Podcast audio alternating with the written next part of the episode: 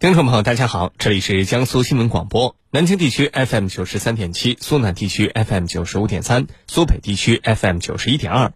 军情观察正在为您直播，我是主持人郝帅。今天节目我们一起来关注以下国际军情热点：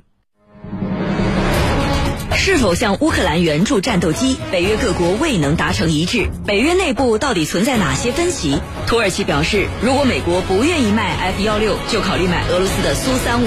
土耳其真的会买俄制战机吗？军情观察为您详细解读。此时此刻，欢迎您通过大蓝鲸 Life 查看本期节目内容摘要，并且参与话题讨论。您可以下载登录大蓝鲸 APP，或者关注我们江苏新闻广播的官方微信，点击收听互动大蓝鲸 Life，然后在军情观察的话题帖就可以给我们留言了。您对本期节目的话题有哪些自己的看法？您最关心的军事热点都有哪些？都可以尽情留言，郝帅会邀请军事评论员跟您一起来探讨。那么今天节目之中，我们邀请到的两位军事评论员，他们是军事专家陈汉平和军事专家袁周。军迷朋友们，大家好，我是陈汉平。军迷朋友们，大家好，我是袁周。首先来看第一条消息：二月十四号，北约新一轮防长会议在布鲁塞尔举行。北约秘书长斯托尔滕佩格再次呼吁北约加快向乌克兰提供武器，同时提高北约的弹药产量。不过，北约内部尚没有就是否向乌克兰提供战斗机达成一致。斯托尔滕佩格表示，该议题正在讨论之中，但不是当前的主要议题。出席当天会议的美国防长奥斯汀则表示，没有任何关于提供战机的消息要发布。那么，北约内部到底存在着哪些分歧呢？接下来，我们一起来关注。袁教授，关于是否要向乌克兰援助战斗机，目前呢，北约各成员国的态度，呃，都是什么样子的呢？哪些国家是比较支持的？哪些国家是不太积极的呢？好的，在西方对乌克兰的军事援助问题上，乌克兰可以说得陇望蜀。在获得了西方承诺向乌克兰提供主战坦克之后，又进一步要求西方国家能够提供先进的战斗机。按照乌克兰的说法，当前乌克兰的空中力量和俄罗斯相比有着巨大的差距，而要改变这种力量上的差距，和俄罗斯争夺乌克兰的天空，就必须得到西方援助的先进战斗机。这一次呢，北约新一轮防长会，北约各国也的确在是否援助乌克兰战机问题上展开了激烈的讨论。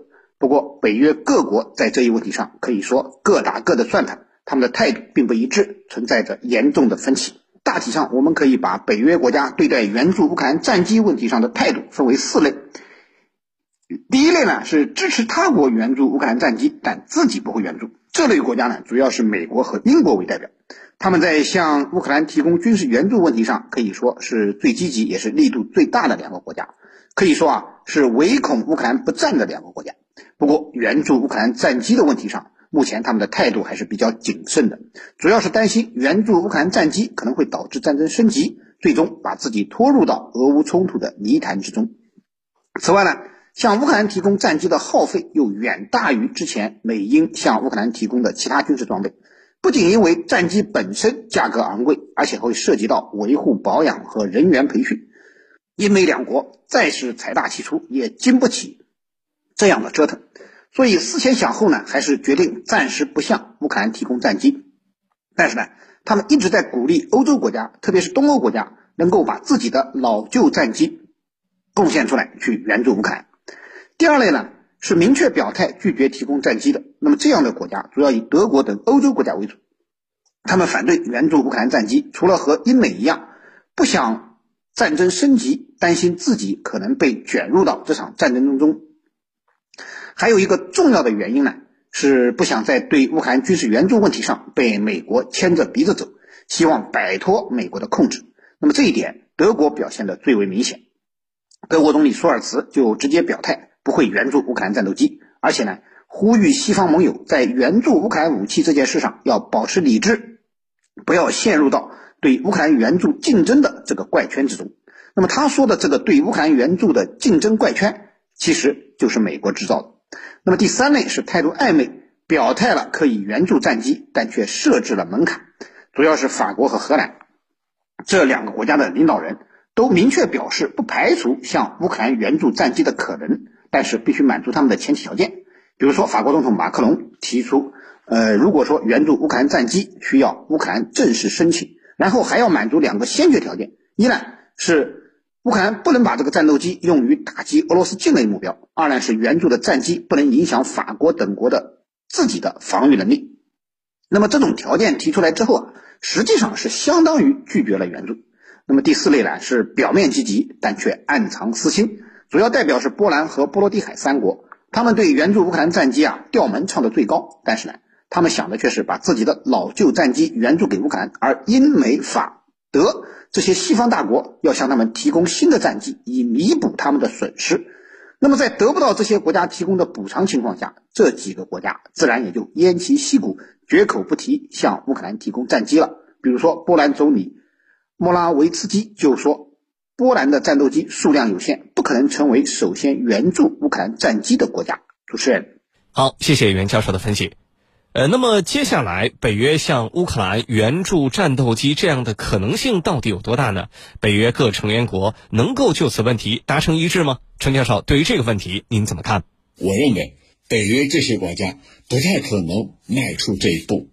其实你看啊，这个前几天乌克兰的总统泽连斯基是兴冲冲的来到英国，在议会进行了演讲，他特别希望英国呀。能够向乌克兰提供战机啊，除了坦克以外，还要提供战机，因为英国在整个欧洲体系里头，在整个北约当中，是对俄罗斯比较激进的国家。那么，在泽连斯基看来，英国提供战机，像 F 十六啊，应该来说不在话下。但是，这一码归一码，北约国家并没有提供战机的计划。那具体又是为什么呢？我想有几个原因值得我们反思。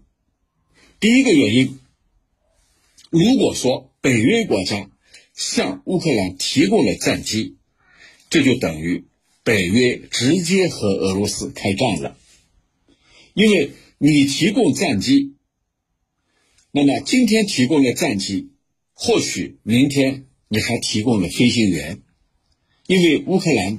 来不及训练这么多的飞行员，那很有可能你说我来这个来带一带，我到实地给你们带一带，示范一下，那这个做法可是非常危险的，因为它意味着你北约和俄罗斯直接交战了。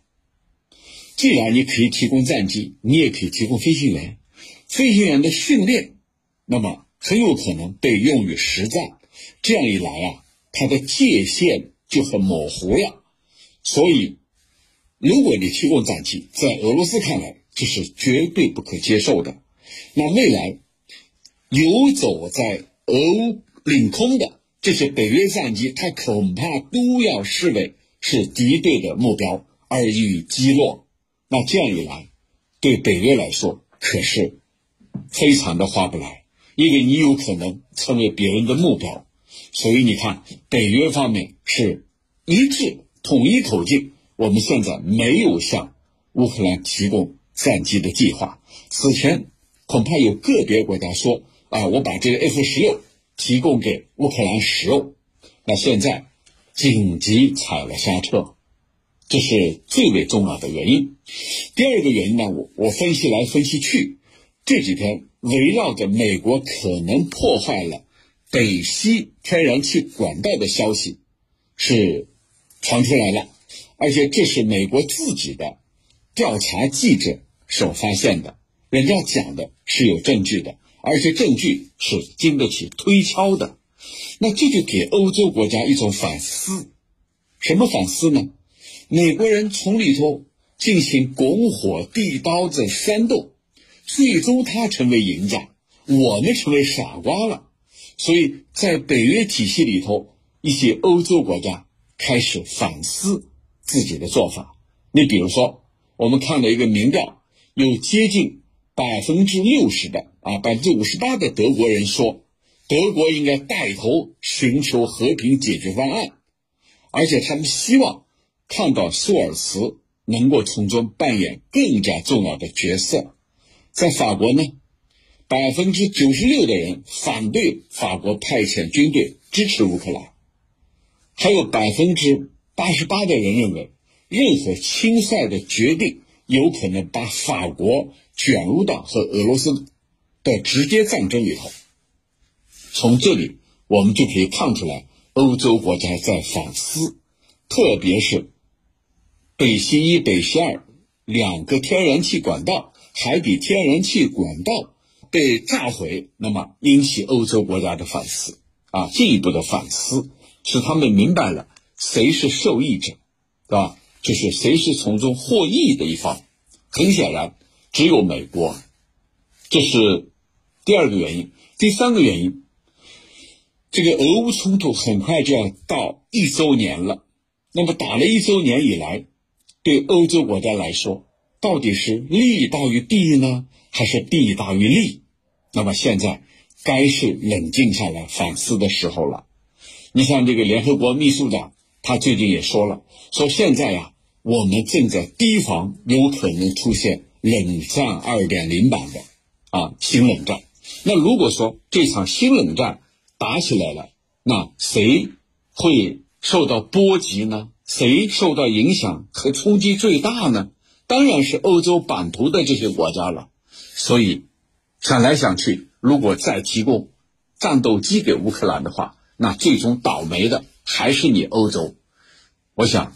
这正是欧洲国家不会向乌克兰提供战斗机的重要原因。主持人，好，感谢两位军事评论员在上半段节目的精彩点评。这里是江苏新闻广播军情观察，稍事休息，我们一会儿再见。